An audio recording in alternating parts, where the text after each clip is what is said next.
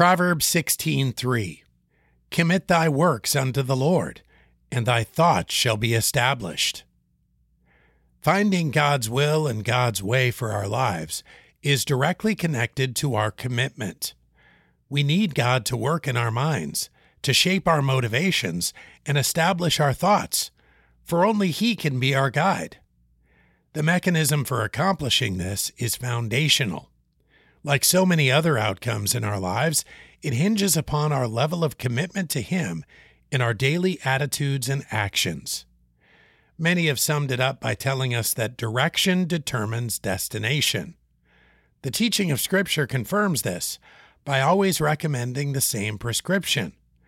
First, we commit our way to the Savior by faith, then He will lead us in the way we should go.